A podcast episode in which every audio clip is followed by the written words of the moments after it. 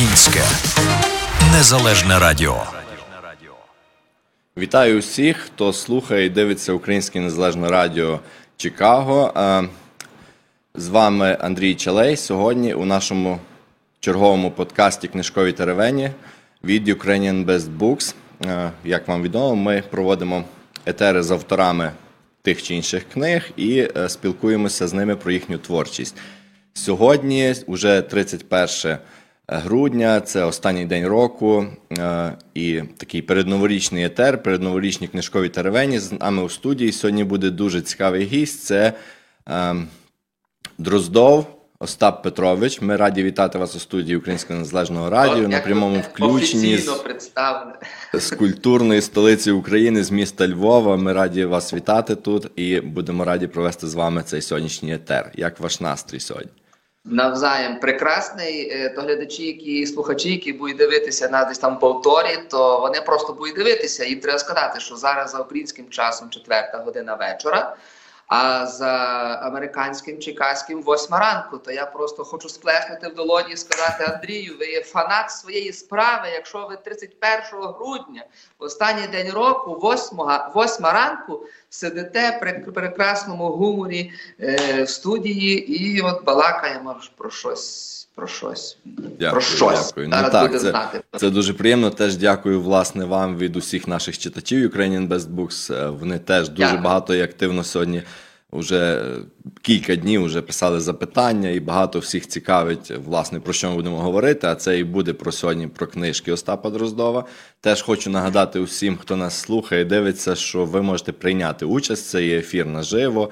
І, і це дуже важливо, що теж Остап, попри всі такі от складні і вже напружені е, останні години року, все ж таки погодився з нами провести цей етер. Ми вам теж вдячні за це. І... Вам дякую за теж. Е, І будемо, будемо розпочинати, будемо говорити про книжки, адже Остап є автором двох е, цікавих книг. Це я теж хочу показати всім. Це є книга Вибух, е, книга Роман Вибух номер один і номер два. Е, Ось я вже сам прочитав багато, вже майже закінчив читати ці книги. Вони насправді дуже цікаві, і ми сьогодні будемо про них говорити. Е, Отже, Остапе, у нас хочу теж усім нагадати, вибачаюся, що можете задавати запитання у прямому ефірі під сьогоднішнім етером. Пишіть просто свої запитання, і наш звукорежисер буде виводити на екран, і ми будемо говорити. І е, від Остапа і від Ukrainian Best Books ми приготували подарунок для е, автора найкращого запитання. Хто хто е, напише найкраще запитання на думку автора в кінці етеру, Остап просто скаже, чиє запитання було найкращим, той отримає подарунок дві книжки від, від автора. Це насправді такий своєрідний конкурс. Ось. Е, ну, власне, як давайте розпочнемо перед тим, як перейдемо до книг, як власне сьогоднішній настрій, як триває підготовка до Нового року? Чи ви в своєму житті, чи це для вас є важливо, і як, як ви до цього ставитеся? Ну, е, е, Андрію, ще раз привітаюся, бо так же теж моє слово. Привітаюся з усіма небайдужими українцями на всіх е, континентах. Е, ну, я, чесно кажучи, навіть з дитинства ніколи не мав якогось такого, знаєте, надмірного пієтету щодо Нового року, там 31 грудня. Для мене це не було щось таке, знаєте, якесь таке трепетне, що таким, знаєте, холодним клубком десь там в животі е, е, е, собі, знаєте, е, е, е, катуляється. У мене якесь це було і відчуття рубіконного такого чогось, що, мовляв, от, от завтра настане щось таке кардинально якісно нове, не було. Тому для мене це просто, просто якийсь такий календарний переворот. Е, Коли ти входиш в новий календарний рік, е, і дуже часто хочеться, аби люди новими входили. Але так це справді не стається, тому що нас е, в майбутньому визначає все те, якими і чим ми є зараз, чи що ми за собою тягнемо з минулого. Тому нічого такого надто я не відчуваю. Але звичайно, якась така трошки підвищена доза святковості, безумовно, є. Е, В мене взагалі цього року буде вперше, що я такого не робив. В принципі, друге. Перше, що я ніколи не робив, це я взагалі 31 грудня ніяких етерів в житті своєму не мав. І тому ви мене подвигли, Андрію, на повний ексклюзив. Це справді. А друге, що я зроблю, то от якраз після закінчення нашого етеру я піду в Львівську оперу на е, гала-концерт творів Йогана Штрауса. І от я так новорічний вечір вирішив не за якимись, знаєте, тими салатами, різними ковбасами, там ще чечем, що як завжди люди собі святкують за новорічним столом. А я проведу в такому музичному, гарному, вишуканому, салонному товаристві.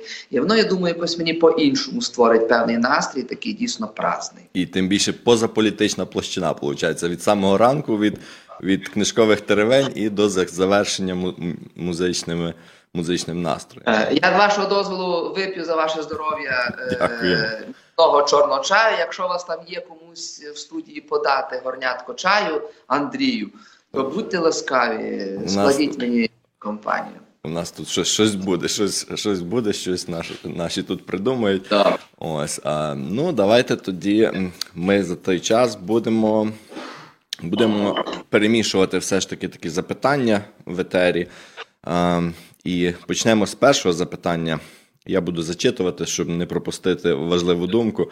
Е, Тут написала одна жінка: я не буду казати людей, я не буду казати, звідки вони є. Ми будемо просто обговорювати запитання. Вони і так усі у нас є в коментарях, кожен зможе пересвідчитися, а в кінці етеру просто Остап скаже, яке запитання було найкраще, ну і той буде переможцем. Ось найперше висловлюю щиру подяку за книголюбство, за пропагування читацької діяльності, за те, що даєте можливість у далекому зарубіжжі торкатися рідної української книги і насолоджуватися її вмістом. Книга це актуально і модно у будь-якому часі. Вона є ключем до брами у безмежні світи інформації. Це було так, я розумію, для, для мене, для Ukraine Best Books. Так, Щиро вдячний для за так. частину запитання. Так, це для нас теж дуже важливо відчувати, що ми є потрібні і робимо потрібну справу. Ти ось. Ну і далі йде за, вже до автора. Тут теж є такий невеличкий вступ. Я рада чути, що Остап Броздов завітає на книжковій теревені. Він один із моїх улюбленців серед медійників за те, що це людина особлива. Людина з великої букви невтомно гаптує мережево україністики зі словесною гостротою, але справедливо, чесно і відверто, без фальші, тільки так, як було, є чи буде. Щиросердечне спасибі вам, пане Остапе, за те, що творите. Переходжу до запитання щодо творчості. Мене цікавить задум до назв обидвох книг, яка тут філософія, чому так, а не інакше. Ну і наперед вдячна, і теж вдячна окремо за Львів Musical Room. Це не перевершено. Бажаю вам щастя. Ну, запитання дуже цікаве, як на мене. О, дякую. А я зразу з Львів Music Room теж е, стартую, е, бо е, цей рік дійсно був такий навіть трошки музичний для мене. Ну навіть не цей, а два попередні. Бо ми так у Львові тут вирішили в часи карантину заснувати отакий музичний майданчик, де онлайн-концерти ми проводили на противагу тій зросійщеній тій ютубній продукції. Е, Ми робили повністю з українськими сенсами з- українським змістом, власне, хорошу, добірну, якісну, смачну українську музику. Я знаю, що у вас зараз в Америці є мої друзі з гурту Тріода. Вони е, я бачив їхній анонс перед нашою програмою. Вони то, теж працюють в новорічну ніч сьогодні, в новорічний день. о, бачите, так, то, то ми з ними теж мали гарний дуже концерт. Всіх хлопців вітаю і дуже радий, що знаєте, якось так. От все це дуже спільно, так от виходить. Я у Львові, вони в Чикаго, але це все з одного середовища насправді. Дякую цій е, за добрі слова. Вони для мене дуже. Е, е, дуже важливі, насправді мотиваційні. Е, Стосовно назв, е, ну я якось вже якось про це казав. Чесно кажучи, я собі подумав, що. Але ви сприйміть це теж нормально, і ви, і ви, Андрію, теж. Я подумав собі, що великі композитори свої симфонії взагалі ніяк не називали, а просто нумерували, правда? То я собі подумав, то чого симфонія моїх, моїх букв, моїх смислів, моїх, е, моїх сповідей, моїх історій, е, е, моїх думок і, і, і, і уяви, чому вони теж не можуть нумеруватися. І вони насправді, ну це я так дуже навіть напівжартома це кажу, але насправді ця нумерація книг е, це не від відсутності уяви. І видумки на назви, тому що кожну з книг можна було би якось назвати. А це такий мій е, е, якийсь обдуманий хід, але насправді там цифри е, теж мають серйозне смислове і, і символічне навантаження. Бо, наприклад, роман Вибух номер один він крутиться навколо цього номер один, чим є я. І це є дуже я орієнтований текст, орієнтований від мене. Е, йому вже 5 років. Ця книга вийшла в 16-му році, і е, зараз, можливо, теперішній я по-іншому би дещо формулював, але це дуже щиро було власне з точки зору отого я, який писав в 16-му році. А вже номер два книга це вже вона складніша і структурно, і сенсовно. Е, бо е, номером два у цій книзі проходить країна як така, не якась конкретно і не у а просто країна є певне поняття, яке від якої неможливо втекти, на яку неможливо не реагувати.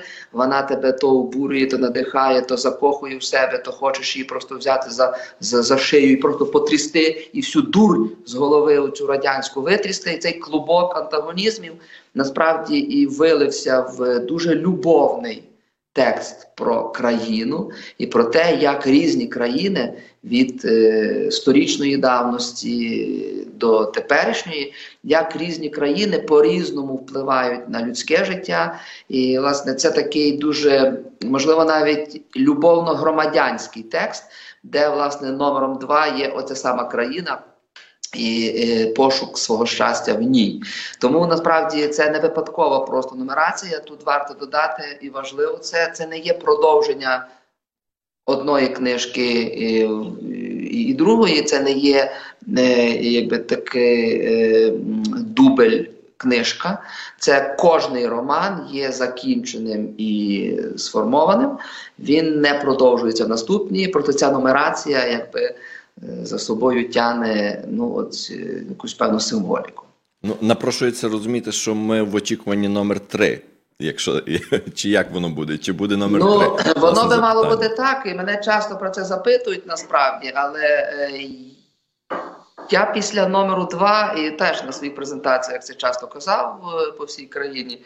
Е, я сам собі сказав, що напевно про країну, про те, що я відчуваю в про ту дійсність, яка в мене деколи отрутою заходить, і ти мусиш її перерефлексовувати. Я навряд чи хочу вже писати, бо я все своє таке найбільш надривне про те, як я бачу світ навколо, я вже е, висловив. В другому романі, номер два, ну і в першому теж. Тому в мене якби така є не те, що пауза, а просто, мовно кажучи, таке якесь тонке прислуховування до себе, чи можу я зараз щось сказати. І поки мені насправді вже той номер три він вже і писаний, він вже фактично є. І він є як текст, як заготовка, як масив тексту. Але якось мені, знаєте, в моє життя і в життя українця увірвався оцей 19-й рік, який просто ви, виром Все це переколошматив, і я від на якусь мить зловив себе на думці, що я взагалі загубив свою країну. Вона мені дуже часто, я так можу сказати, просто як вислизла з рук, і тому я оце ще намацую її. Крім того, я би не хотів взагалі повторюватися, тому роман номер 3 напевно, був би більше чисто про любов, про якісь дуже особистісні речі, можливо, навіть нестандартні. Чи готові це сприймати там ті, які, ті люди, які від мене очікують щось громадянського? Я ще сам відповіді не маю. Поки що я з таким сплю, з таким знаком запитання. І він насправді переходить 2022 рік. І думаю, що це буде рік, коли я все ж таки сам собі дам відповідь на це питання. Зрозуміло. Ну я думаю, всі, всі вас люблять як патріотично з такої площини, де ви боретеся за Україну, за українську мову, за відстоюєте Україну на телебаченні, всюди, повсюди, у всіх проєктах.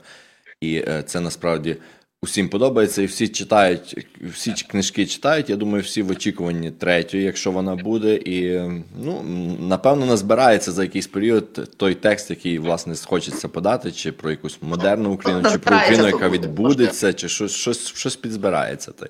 А, Ну, якби ви ви кажете, ми працюємо сьогодні. От і ви, і я, і і, і Тріода, і всі, які і звукорежисер, і радіо. І я думаю, в нас взагалі в Україні такий період, період українців, коли ми не маємо часу на відпочинок. Ми повинні працювати в проукраїнській площині кожного дня і і навіть у свята. І тобто ми не маємо на це від, права відпочивати зараз. У нас не той не той період. Отже, треба боротися до останнього. І постійно. Е, Бачу, що перенасичений буде наш етер сьогоднішніми запитаннями, тому що знову є нове запитання. Зараз е, Сашко виведе на екран е, від е, Галини Огрина. Що відчуваєте, коли люди за вашою Єфросинією не стають камінними, а залишаються паперовими?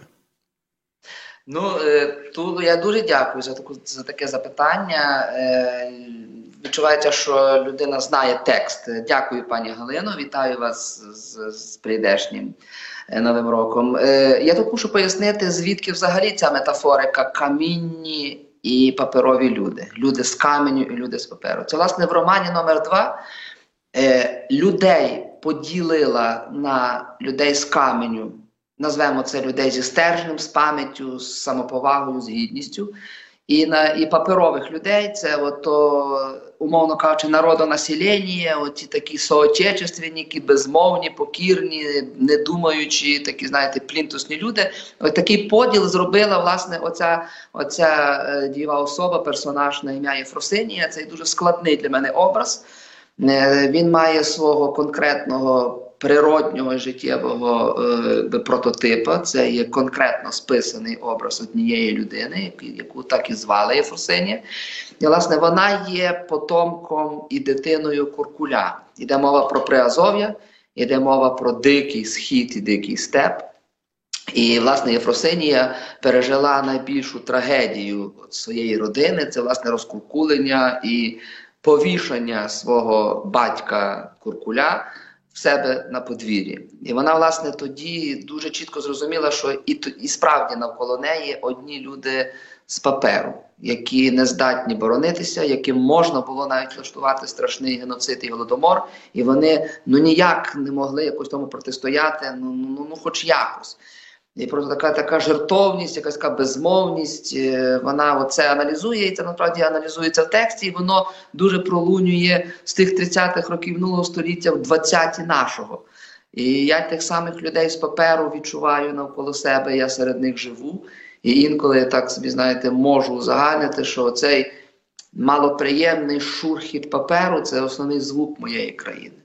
Я не хочу узагальнювати, але напевно населення, це, власне, є дуже паперові люди, дуже швидко горять, яким історія ніби розпалює камін чи п'єць, які згорають, тепловіддачі ніякої, а пізніше один попіл. І для мене це дійсно питання е, нарощування того, того іншого сегменту, тих людей з каменю, людей з ідеологічною якоюсь з самоповагою, з гідністю. І це таке вічне питання, яке, напевно, вже 100 років українство теж пробує дати. Я працюю на тих людей з каменю. Намагаюся до них достукатися, їх примножувати, мотивувати. А люди з паперу вони будуть завжди оці ніякі, і наше діло менше звертати увагу, а просто посувати. Ну, от десь так я би відповів. Ну, проблема тут сягає більшого обсягу, і проблема насправді є більша, тому що така пішла тенденція, що людей кам'яних стає менше, а паперових стає все більше. І це в усьому світі, не тільки в Україні. Ось тому ну якби важко спостерігати за цим, і і шкода, що воно так відбувається. Це не коронавірус, якби е, заражає планету, а власне от ці паперові люди вони перенасичують планету. Ну будемо боротися, Ну, будемо так. говорити про те, що. Щоб ну в основне моє побажання буде в кінці теж для усіх, то звідти можна взяти, як ставати більш кам'яним і менш паперовим. Ось треба просто Так. більше читати паперових книжок. А, Так. Є наступне А запитання. звідси, а звідти камінь береться, то правда. Пані Галя подякувала за відповідь. Ось багато, багато людей е, читають, е, і про це більше йдеться в романі номер два. Власне, роман номер один, якщо говорити більше про назву, це вибух як самого автора. Це така родинна сага, різні там переплітаються події е, родинні. А вже номер два це більш насичений твір і такими історичними різними подіями. Ось а, наступне запитання у мене є ще теж тут під, під нашим етером від, е, від однієї жінки Юлії. Від мене запитання до Остапа. Як він бореться з негативом? В нього є дуже чітка сформована позиція в багатьох питаннях, і очевидно, що він зіштовхується з бурею негативних емоцій. Ну це зрозуміло. інших людей, чиї думки не співпадають з його. Як він з цим бореться і чи взагалі бореться?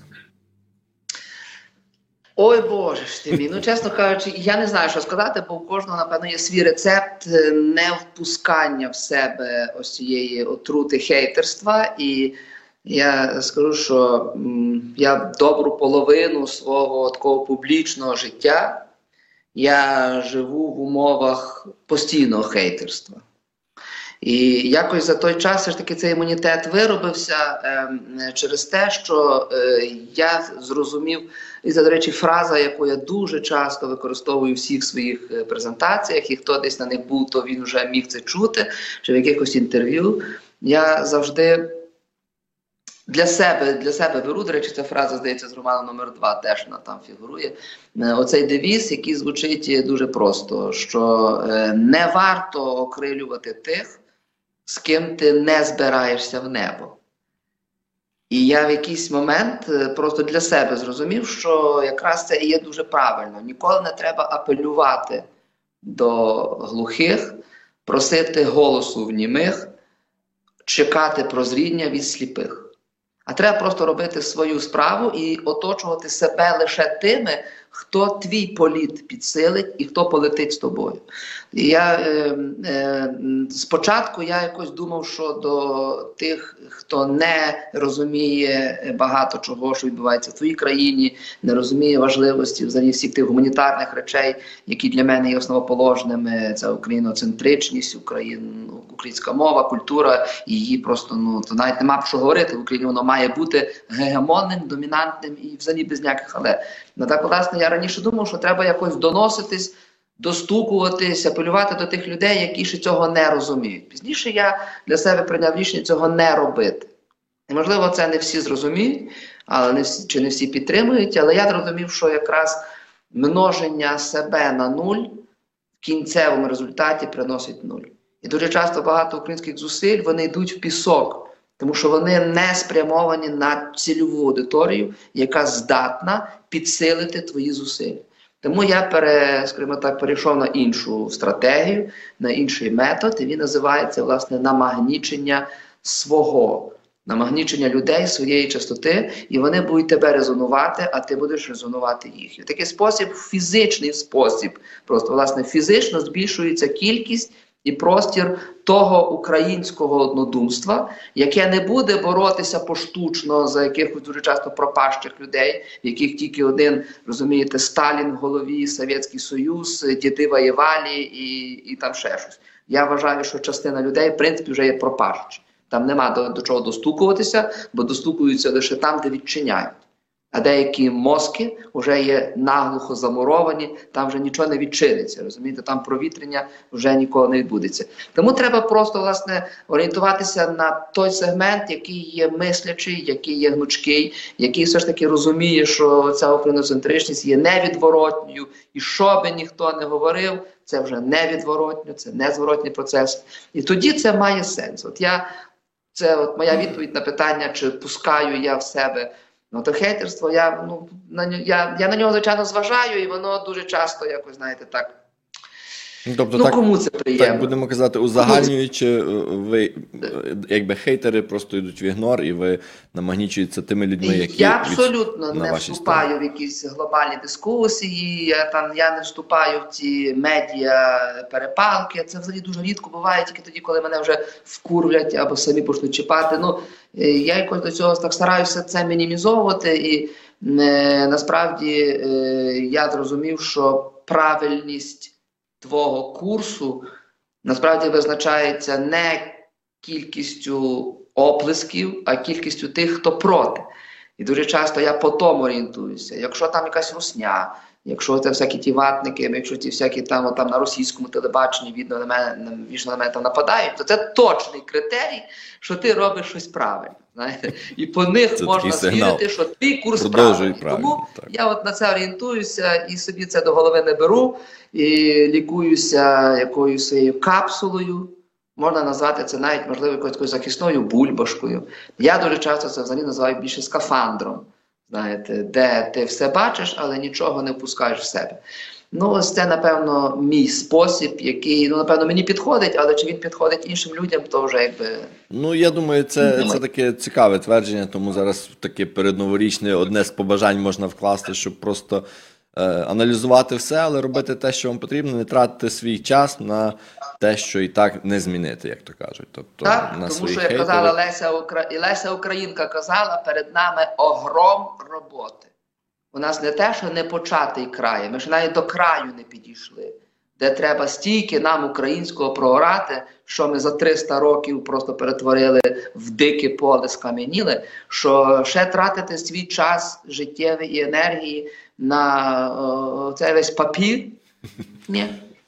Добре, дякую за відповідь. Маємо ще одне запитання. Остапе, чи ви віруюча людина? Ось, ну, так би не в площині книг, але Це особисте питання. Я скажу так: я дуже чітко розділяю віру як приватне почуття і дуже інтимне від релігії. Тому в тому плані я можу назвати себе людиною віручою, але я не є людиною релігійною. Тобто для мене е, там авторитет церкви як інституції далеко не є таким просто непомильним авторитетом. І я не беру участі там в такому релігійному церковному житті. Я за те і якось таки більше себе вважаю людиною модерною, людиною 21 століття. Я за те, аби віра була власне дуже приватним поняттям, і мої стосунки з небом є дуже особистими. Я волію це без посередників робити. Тому ось у мене це все складно. Мені було би простіше себе там зарахувати до, якої то, мовно кажучи, конфесії і типу дати відповіді вичерпно на питання. Ну, але Я якщо вивчав- віра, перепрошую, що переб'ю, якщо віра, то віра в що? В природу, в науку. Тобто віра це таке абстрактне поняття. Релігія зрозуміло. Ну, ну ми, ми ж говоримо про те, ми говоримо про, про, про вищі сфери, так тому звичайно йде мова про те, що ну про, про творця.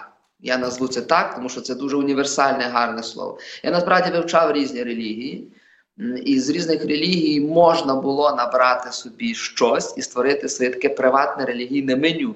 Я колись це обговорював з таким дуже поважною особою. Можливо, ви теж знаєте, отець Борис Гудзяк. Він один із заснов... засновник Українського католицького університету. Я колись його теж запитував, бо мене теж цікавило це, наскільки це правильно не приналежати до якоїсь конкретної релігії чи конфесії. Він сказав, що насправді це і є викликом 21 століття, і сучасні люди, оскільки мають справу зі старими церквами, які вже не йдуть в ногу з часом, які не можуть задовольнити духовні потреби сучасної людини, а ще за якими дуже часто навіть середньовічними канонами там живуть. Оце, е, оце відчуття людини, що все ж таки її духовні потреби мають задовольняти ширше, а не просто конфесійно.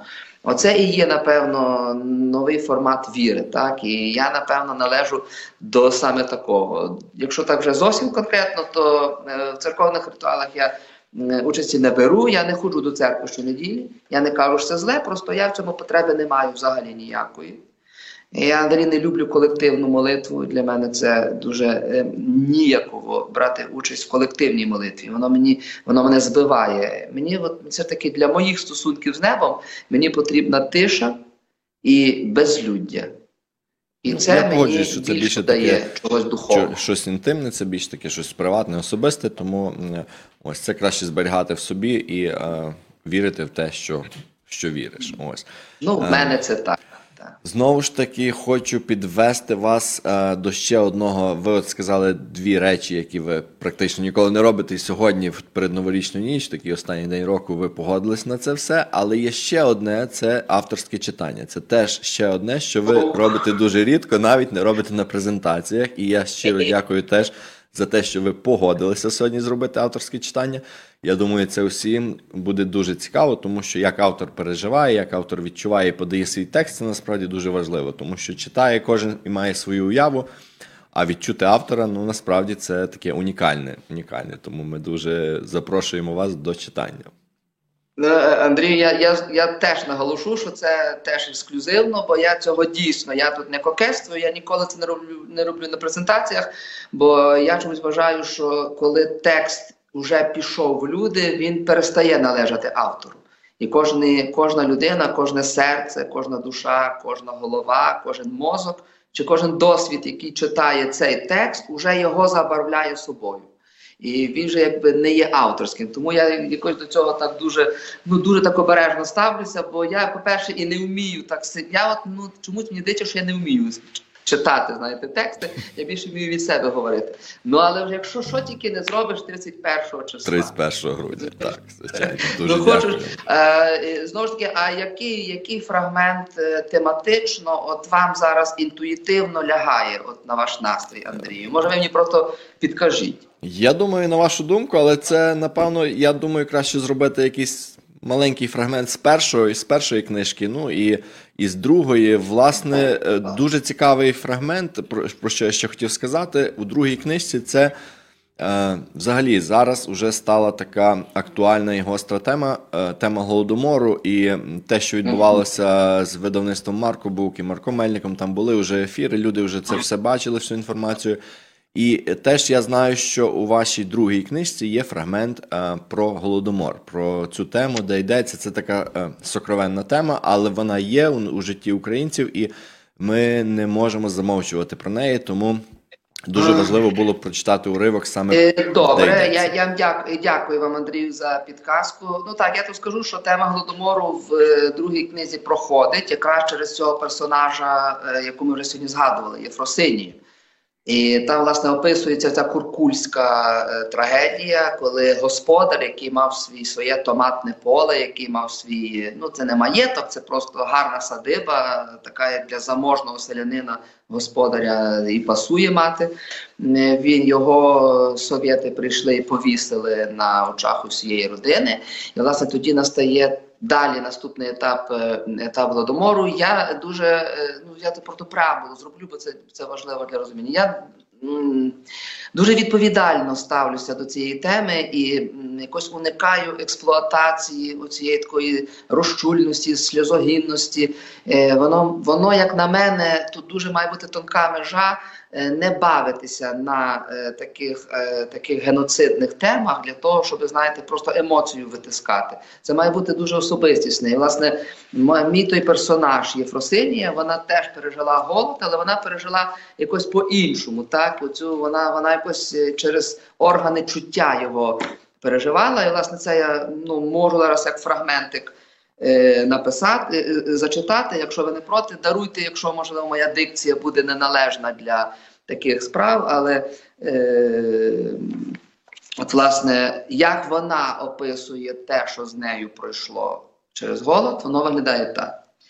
Їжі не було. Єфросинія отримала шокову терапію бідністю, тим, чого ніколи раніше не знала. Вона навіть не здогадувалася, що бідність не має ні смаку, ні присмаку. Вона без запаху, без оптичних обрисів, без звуків, без жодної іншої органолептики. Вона стерильна, глуха і вакуумна, як барокамера.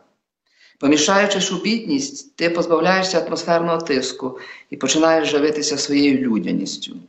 Ти починаєш висмоктувати себе всю живильну силу, дошкрібуватися до власного дна і не вірити в спасіння. Твоя хорда послаблюється, і ти вже ніколи не зможеш нести свою голову гордо. Єфросинію жбурнули на днище бідності на вистелені брудною соломою дошки в мазут антисанітарії, і вона вся зів'яла і нащербнута, могла як крізь млу споглядати за фізіологічним виродженням паперових людей, які тішилися равликами, жомом, макухою, споришем, маторжениками, люцерною і лелеченятами. Вона згадувала історію про твердющу глибу шоколаду, і слина самовільно карамелізувалася на піднебінні. То був псалом безпомічності. Єфросинія ніколи і нікому про це не розповідатиме. Вона ніколи не експлуатуватиме жалість до себе. Вона вже тоді була людиною з каменю посеред легко займистих стріх. Тому і вижила. Педантичне виживання стало її наукою. Єфросинія була вірною своєму татові, який сказав: Ми тут чужі, він був грек. Вони були потомки греків. Ми тут чужі, але ми вже тут. І тут ми будемо щасливі. До неї лише зараз дійшло, як фатально він помилявся. Вона вижила якраз тому, що перестала бути собою. Перестала бути куркульською донькою, звиклою до чотириразового харчування, пообіднього сну і до глиби шоколаду. Вона на силу вбила в собі те, що вимагало достойності. Вона мусила сповзти на саме дно, щоб там перележати, перемовчати найгірші свої дні. Край паперових людей заохочував дегуманізацію самих себе. Якщо й були спроби себе захистити, то хіба що від собі подібних. Батька повісили, все забрали, ніхто не заступився. Єфросинія відчула противний шелест паперу, ніби його рвучку зіжмакав холерик. Вона відчувала смак і запах целюлози. Саме так виглядає безсилля, неміч, виснага, астенія. І тоді, від безпорадності, першою померла її мова. Слова повільно осідали мертвим накипом. Не хотілося говорити ні з ким і ні про що. Мова оголосила бойкот. Вона втекла першою з цієї арени абсурду. Навіть прокльони втрачали якусь вербальну оболонку, провалюючись у безадресний вакуум. У ті найжахливіші дні місяці Єфросинія оніміла. Мислення стало невидимим для слів. Втрату мови вона розцінювала як карантин, ізоляцію від безголового світу. Мова завжди була її основним контактером, і саме тому вона знеструмилась першою. Прапори на флагштоці приспустились. Сієста, баста. Непромовленого не існує. Отож, не треба промовляти. Не треба. Не треба. Це такий фрагмент, власне, стосовно голодомору і те, як людина це відчула. Ну, от вона так це відчула, я так це передав. Сподіваюся, що передав достойно. Дякую. І ну, власне, ми з цим авторським читанням стараємося повернути автора в той час, те відчуття повернути, коли автор писав, і, е, і подати той текст, так як він бачив, так як він писав і відчував на той момент. Ну, стараємося, і в мене таке враження, що це відбулося. Тобто Остап передав і вернувся в той час, коли писав. Ну, а насправді більше можете прочитати в його книгах, в двох книжках. Якщо Остап ще має маєш бажання, будь ласка, можете прочитати щось з першої книжки ще. Або Ну, е, я, е, я дуже ко- ну, не коротко не знаю, як я скажу про першу книгу, е, що вона, власне, ви, ви вже сказали, це Андрію, родинна сага, це дійсно родинна історія, там різне наплетено е, і переплетено, але одним із дій, од, ну, основна пара дієвих осіб це є Іруся, яка насправді є моєю бабусею. І вона, слава Богу, жива і здорова, їй 91 рік. Можливо, вона навіть по Ютубу пізніше подивиться наші з вами книжкові теревені. І Стевко, її чоловік, дідусь, його не стало е, більше 10 років тому. Але, власне, от про Стевка, про людину, яка е, юнаком на Другу війну пішов, брав Берлін, а пізніше за репресованою своєю дружиною Ірусею на 8 років пішов в Сибір. Це окрема теж історія, дуже драматична. І, власне, в першому романі там є фрагмент про так зване 9 травня. І ви знаєте, що 9 травня є дуже ідеологічно руським святом, оце День Побєди і так далі. А я, власне, захотів за допомогою свого Стевка, свого реального дідуся, який теж брав Берлін, написати трошки іншу історію про 9 травня. І з вашого дозволу, я її так, можливо, зі скороченнями Будь по ходу прочитаю, яким є 9 травня у романі Вибуху номер 1 9 травня. Берлін після капітуляції нагадував обгризаний кістяк гігантської хімери, що розкинула свої ребра з торчака до неба. Європейська столиця, яка ще кілька років тому жила повноцінним життям в стилі кабаре, висохла, облущилась, проросла з бетону штурпаками розвалених каркасних стін. Помирання міст має свою містику, інколи навіть привабливішу, ніж буяння. Стевко забрів у напівзруйнований квартал.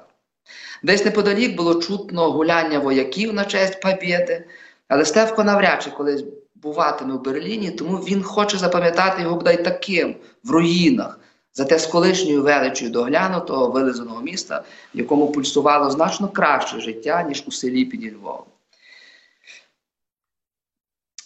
Цілком імовірно, що в розбомбленому Берліні в сам день перемоги розмірено блукав Стевко задертою доверху головою і зазирав у самотні віконні пройми, з яких під силою перетягу могло вирватися полотняна фіранка, і вона ще пам'ятала ранковий дотик німкені фрау.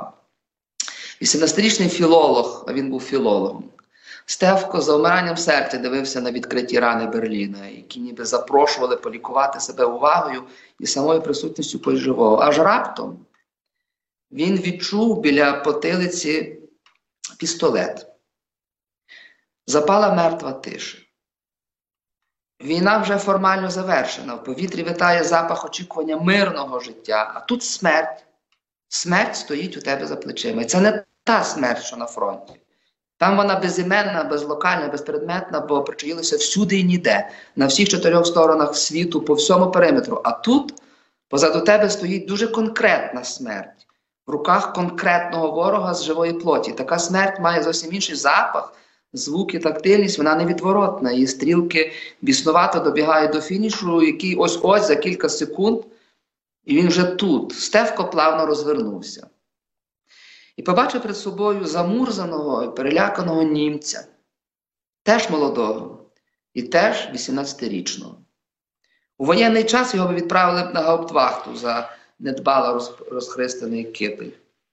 Замурзаний піт поволі стікав його скроною, ніби відмірюючи тракт чи його з життя. Німець навів пістолет на Стевкове чоло. Перед очима за кілька секунд пролітає не минуле життя, а майбутнє, те, якого може й не бути. Стоячи 18-річним перед дулом пістолета такого ж 18-річного німця, Стевко заплакав. Сльози одна за одною покотилися його щоками від страху, від безпомічності, від дурного жарту, від примхи. Пройшовши війну, він вже готовий був стати однією з останніх її жертв. Усе непрожите життя сфокусувалося на холодному дулі пістолета. Аж раптом його німецький ровесник теж почав плакати. Вони обоє стояли на відстані зарядженого пістолета, обоє плакали, плакали обоє від страху і безпомічності. Бо війна це і є сльози того, хто не хоче помирати, і того, хто не хоче вбивати. Вони обоє вижили, це я пізніше вже можу зараз сказати. Е, ось така історія війни в Стевка. І думаю, що багатьох українських людей, які не воювали за Сталіна далеко і не за перемогу одного е, більшовицького терору над нацистським, ось така життєва історія, яку я хотів в номері один теж зафіксувати. Ну, Я думаю, цих, цих життєвих історій повторюються вони в багатьох родинах, в багатьох сім'ях, так як каже Остап, а, хто воював і а, воював на, на іншій стороні, як то кажуть. Ось, ну зараз у нас теж триває війна, і теж інформаційна, і ми теж повинні боротися з цим. Ну, бо це війна сучасна вже, але тим не менш вона є і, і знову торкається українців. Ось а, є наступне запитання у нас від Ірини. Зацікавило про ваші романи. Почитала онлайн початок книги номер один защемило і сльози виступили. Розчулилась. А от було чи було у вас таке, що книга вас розчулила, яка саме чому? Дякую. А, ось. Ну, я, я б додав до цього запитання трішки. Так, є в житті е, різні книги, люди читають багато книжок, особливо автори, які е, пишуть і видають свої книги. І, власне, яка така саме книга вас найбільше розчула або стала най, е, такою найкращою у вашому житті, яку ви читали за своє життя? Це дуже цікаво. Ну, знову ж таки, важко, важко мені відповідати на це питання, бо це такі якісь поради е, я не даю, бо е, текст працює лише на конкретну людину. І, і те, що працює, наприклад, на мене чи на когось з тих, хто нас чує, воно абсолютно не може працювати навіть на людину поряд. Тому е, е, я емоційно сприймаю всі тексти. І е, пропускаю їх через себе, і в мене з тим є труднощі через те, що я будь-який текст зразу роблю своїм. У мене зразу, якщо я щось читаю, то в мене зразу через кому я додаю цілі якісь такі свої, якісь на, на думки, паралельні асоціації, і я якби стаю фактично співавтором чужого написаного тексту. Це в мене така, ну воно так в мене провокує ось такий ефект. Я не знаю, в кого.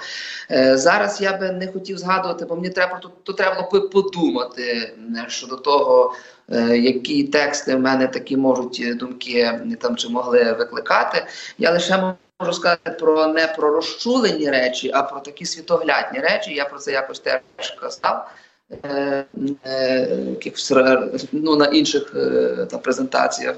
Е, Для мене поворотним певним е, явищем, яке мене в студентські роки е, все-таки більш філософську е, лінію повело переосмислення, став власне Ніцше як такий. І я не буду радити його читати, тому що це складна філософська бунтарська спадщина, але вона для людини, яка потребує іншого ракурсу, е, все ж таки, напевно, дуже важлива. І я дуже часто посилаюся на його саме вислів, який звучить, що, е, шановні друзі, завжди слухайте циніка, тому що його устами говорить лише гола правда. Я дуже часто навіть можу взяти за девіз своєї там медійної діяльності, саме якийсь такий здоровий цинізм, коли деколи треба пряміше і відвертіше, а не завертаючись щось у фантики. Тому ось це напевно з того, що поворотне. А з таких текстів мені знає, мені, мені здається, більше на мене навіть поезія впливає, а не проза. І я дуже люблю е, читати антології сучасних авторів. Це можуть бути, ну, раз це українські. Для нас дуже добра молода поезія, така модерна, сучасна, дуже смачна. Вона мене збуджує величезні такі синонімічні асоціації, тому що поезія має справу лише з образом і лише з асоціацією слово іншим, і воно завжди збуджує власне цю цей смак. І для мене кожен текст він є до певної міри навіть стравою. Воно має бути просто смачний, і я маю так просто навіть отримувати внутрішнє задоволення від того, боже, як це цікаво сформульовано. Ну як треба було так описати це такими словами? Я шукаю це більше в поезії, і ця поезія є. Це взяти просто будь-яку там когорту сучасних українських авторів, поетів. Вони недооцінені, тому що більше великі форми, письменницькі більше кутуються, а поезія вважається не такою якоюсь лірикою. А насправді, власне, більше навіть поезія. І, і, і оцей, е, оцей такий косноязичний текст поетичний, він мене більше збуджує на якісь такі свої свої вже ну, і тут, і три тут крапки. напрошується запитання, власне, хто з сучасників, чи, чи кого, чи хто подобається вам, чи кого б ви рекомендували е, читати сучасників української поезії? Чи, а от чесне слово, я я, я, я не можу У мене там багато прізвищ є просто в цій антології. Там антологія це якби збірки, так там по 20-35, і вони всі нормальні. Так. Тому я якось виокремлювати справді не можу. і в мене таких культових нема. І е, я ну направду зараз скажу одне якесь прізвище, а потім згадаю друге. Я я, я не беруся по прізвищу говорити. ображати я просто по жанру кажу, що це сучасна українська поезія. Вона є дуже сильна. І оці всі автори, які яким там в районі 30, е, які вже переосмислюють себе в країні, в якій вони вже народились. Це дуже цікаве явище, і воно недооцінене є. І там дійсно є що почитати, як вони модерно відчувають світ е, і так далі. так далі. Тому якби без прізвищ, а просто жанрово я можу хіба зарекомендувати. Зрозуміло. Ну і так кожен сам для себе обирає, що читати. Є у нас наступне запитання. Ось а, теж колега з а, Чикаго, Маріан. А, яке найкраще, найбільш пам'ятне інтерв'ю ви зробили у своєму житті? Теж досить цікаве запитання. Е, ну, знову ж таки, я не можу згадати, тому що е, до своєї медіа творчості я підходжу як до чогось якісного взагалі і стараюся, щоб нічого прохідного не було. І я дуже добірно якось ну, останні роки, тому що я теж ріс. Я маю свою передісторію від початківця вже до людини сформованої. Так і це ж я можу судити про себе лише, от, хоча б останні там 5-7 років, так і вже про людину е, повністю сформовано. То, власне, в мене вимога є до самого себе, як би це так не звучало е, пафосно, все ж таки рівень тримати. І більшість тих гостей, яких я запрошую, ну там є менш цікаві, більш цікаві. Я не можу придумати інших спікерів, ніж вони просто є в Україні. Ну то вже те, але я власне мені не соромно за той доробок і. Е, і я навіть згадати не можу там когось, кого я там можу виокремити, що це прямо щось таке, аж аж неймовірне. Е, ну, в мене просто вже більше тисячі за спиною, чи навіть півтора тисячі інтерв'ю різних в різний час з, з різними людьми з різних сфер. Що серед них я напевно буду десятками вибирати оті такі знакові. І ну Ну, власне, Та теж я теж хотів сказати, що вже понад тисячу ефірів проведено Остапом з політиком, з політиками різних рівнів, і, і власне важко буде напевно виокремити, але можливо є щось таке, що запам'яталось найбільше, якийсь, якийсь той чи інший ефір. Ну, все ж таки. Ну та вони, вони всі по-своєму запам'ятовуються, але я вам скажу, що якраз е, з неполітиками, з людьми такого візіонерського плану, е, воно завжди найбільше. Я якось пам'ятаю не з, з інтерв'ю таких невеликих Євгена Сверстюка, покійного дисидента. Це було ще при його житті. е, Де він е, ми з ним говорили про неготовність. Я це так від нього запам'ятав і дуже часто використовую цю метафору. Він говорив про неготовність українців виходити, як він сказав, на гострий вітер історії. Я оцей вислів гострий вітер історії дуже часто використовую, бо я теж відчуваю теперішній час дуже е, власне дуже гострим. І він загострює всі твої чуття. І це той час, коли ти не можеш бути просто людиною. Все одно ти мусиш собі прорізати свої громадянські сильні внутрішні риси. Е, Бо в умовах війни, в умовах е, загрози державності ти просто собі обивателем бути не можеш, тому що це, ну, це гидко навіть. І, власне, цей гострий вітер історії е, він для мене є якимось таким камертоном сучасного дня, і в ньому все ж таки треба якось старатися себе за шкірку відтягувати, знаєте, до достойного рівня, щоб пізніше якось не було соромно перед самим собою, що в ці гострі часи ти був таким тупим. Ну, ще, до речі, вчора теж вже е, е, воно підійде під зараз теперішню дискусію. Вчора було ще одне цікаве запитання вечором. Е, Написала жінка, як, на вашу думку, який в світі, в Європі, в, там, в Сполучених Штатах, в Україні, який існує все ж таки, ну, більше не в Україні, більше все ж таки за межами України, в світі, який стереотип, на вашу думку, існує про українців? Бо все ж таки ще є той стереотип, що коли ти кажеш, ти українець, всі розуміють, що це є Росія і так далі. Тобто, ну це вже помало щезає, е, дякуючи Богу. Але який, на вашу думку, ще залишається стереотип про українців, і що потрібно робити, щоб змінити його? Ну, це складні питання, бо взагалі ця національна стереотипологія це тоді, коли такі е, дуже узагальнені кліше вішаються на цілий народ.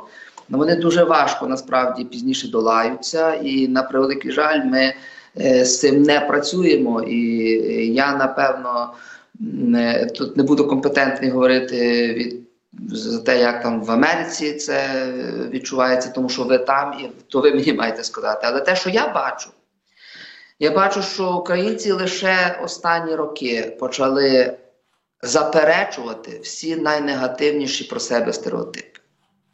А до того часу, який це ще по інерції йде, що українець це такий, знаєте, якийсь такий е, майже руський, він має право на існування, тому що я дуже часто ставлю це питання всередині моєї країни. Тоді, коли до тебе приходить ворог, і він є з Росії, я просто не можу зрозуміти, чому багато моїх співвітчизників, я їх часто називаю соотечественників, чому вони собі не задають запитання, чим я відрізняюся від ворога. Бо якщо ворог зайде, умовно кажучи, в країни Балтії, чи в Польщу, чи в Угорщину, чи ще кудись, він там буде дуже помітний, тому що він буде там ворожий мовно, культурно, першу інший спосіб. Його за кілометр буде видно, що цей русський з триколором тут не ніяк не вписується. Він ворог, він сюди зайшов. А у нас, коли, умовно кажучи, він з триколором зайде е, до людей, які розмовляють з ним тією самою мовою, споживають той сам телевізор, дивляться його фільми, слухають його е, телебачення, ходять на його концерти, співають його пісні, сповідують його версію національної пам'яті, це совєтська руська пам'ять, а не українська, то виникає питання: то чим ви відрізняєтесь від ворога, який до вас зайшов як окупант? І в мене це питання дуже чітко стоїть. Я би дуже хотів, щоб українець за кордоном і по всьому світі розглядався як людина, яка протистоїть ворогу, а не споживає його контент. І це для мене дуже поки що драматичне і сумне питання. Я бачу, як дуже багато значна частина сучасних громадян е, взагалі не дотягують до цього е, до цієї місії, все ж таки все російське трактувати ворожим, бо воно таким і є. І там, де заходить російська пісня, де заходить російська музика, де заходять російські соцмережі і російське телебачення, за ними пізніше заходить і російський солдат. Бо він каже: ми йдемо там, де є наша мова, наша культура, наше телебачення, наша пам'ять і все наше. То може настав час зробити все російським, не нашим. Оце я кажу завжди всередині України. Це ну так е, по-різному сприймається. Хтось то звинувачує в тому, що не можна так казати. Я вважаю, що можна і треба. І в умовах, коли росіянин ну просто нав'язує повністю все своє окупантське і ще й привчає до того, як до рідного, це є можливо навіть більша загроза, ніж якась там пряма військова агресія. Бо тому, що деколи ви знаєте, чесно кажучи, і прямої військової агресії не треба. Тоді, коли половина населення розумієте, буде дивитися е, російські всі наративи і, і їх ще й підтримувати. Тому це набагато якби для мене важливіша справа більше про це говорити. Ну, Ну, зрозуміло. Тобто Так. мова це є наш основний інструмент боротьби. Звичайно, ми повинні боротися за, за свою країну, за свою вільність, за свою державність, але нашим основним інструментом це є мова. І як теж казала Фаріон, е, війна прийшла туди, де е, не було мови української, і, і продовжує прогресувати там, де нема мови. Зрозуміло те, що нашу державу роками до цього підготовлювали, насичували цим всім. І і воно так важко викорінити, але все рівно це залежить від самих українців. Е, Я від себе особисто теж бажаю всім е, переходити на українську. Хто ще цього не зробив, це вже давно пора, ще одразу в 2014 році, але е, на жаль, до сьогодні теж існують люди, яким важко перейти на українську мову. І так як каже Остап, це незрозуміло, незрозуміло і неприйнятно. Тому з цим треба боротися. І кожного разу, як казав покійний Кузьма, треба бидлові казати, що воно бидло, і все прямими словами, і вказувати на це, тоді вже щось буде змінюватися. Ось. Але так чи інакше, у нас сьогодні Алілуя. передноворічний ефір. Давайте завершуємо ці ось такі Давайте дискусії гострі і будемо переходити до чогось такого позитивного. І будемо завершувати наш, е, наш ефір на позитивних побажаннях, нотах, переходити до такого більш уже е, духовного морального світу, як, як Остап зараз піде от, у Львівський оперний театр, насичиться там потужною музикою, отримає заряд на цілий наступний 2022 рік. І, власне, е, щось побажайте нашим слухачам, Остапе, побажайте е, читачам української книги за кордоном, не тільки в Америці, але й взагалі за межами України, тому що це дуже, дуже важливо. Ну, е, та я дякую за таку можливість.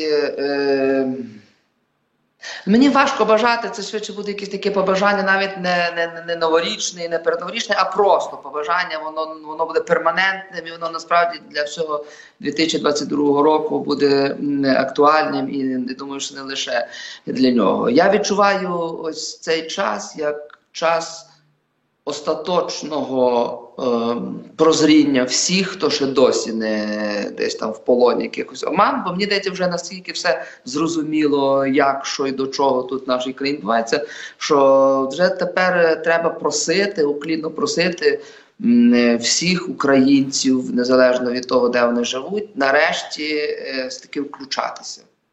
Включатися в безпосередні процеси, бо Бо ну воно без нашої участі вони, ті, які люблять е, е, собі маєточки, вертольоти, літаки, е, офшори і так далі. е, Без нашої участі воно просто зайде настільки глибоко і далеко, якщо ми їх вчасно не, не скажемо їм тр. То що пізніше ми не зможемо це відмотати. Тому цей рубіконний період е, в 22-му році він насправді відчувається е, мною як, як рубіконний саме тому, що пора вже казати тр. І вже просто спостерігати чи вивчати тенденції нема сенсу, вони зрозумілі. Якщо українство не включиться і не заявить своє авторство на ту державу, то вона просто безповоротно вже остаточно піде просто якимось в руки е, обраним якимось там е, е, недоторканним тим е, касті, і ми пізніше з тих рук уже нічого не видримо. Тому настав час все ж таки трошки активізовуватись усім українським середовищем і з позиції спостеріганням за рухом не туди.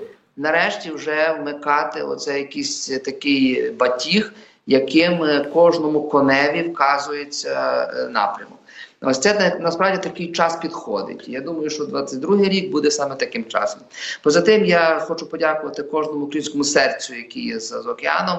Ви, звичайно, живете своїм життям, і у вас свої будні, і ви дуже час навіть громадянами іншої країни. Але якщо все ж таки ваше українське в серці є, то ви не можете бути байдужими до своєї історичної батьківщини. Тому ну це я хочу подякувати за небайдужість, за те, що ви множите український світ поза межами України. А для нас завдання український світ робити максимально широким, світовим. І ви це робите. Я дійсно за це уклінно дякую. Дякую за підтримку, за за увагу, за небайдужість. І 22 рік нехай буде нарешті роком наших українських успіхів. Бо що то ми з ними забарилися? Вже знаєте, вже пора все, показати нарешті ті українські успіхи. Кожен на своєму маленькому місці. Я не кажу про якісь геополітики і так далі. На кожному маленькому приватному рівні просто робити свою сумлінну справу з розумінням, що це лягає в якусь українську справу.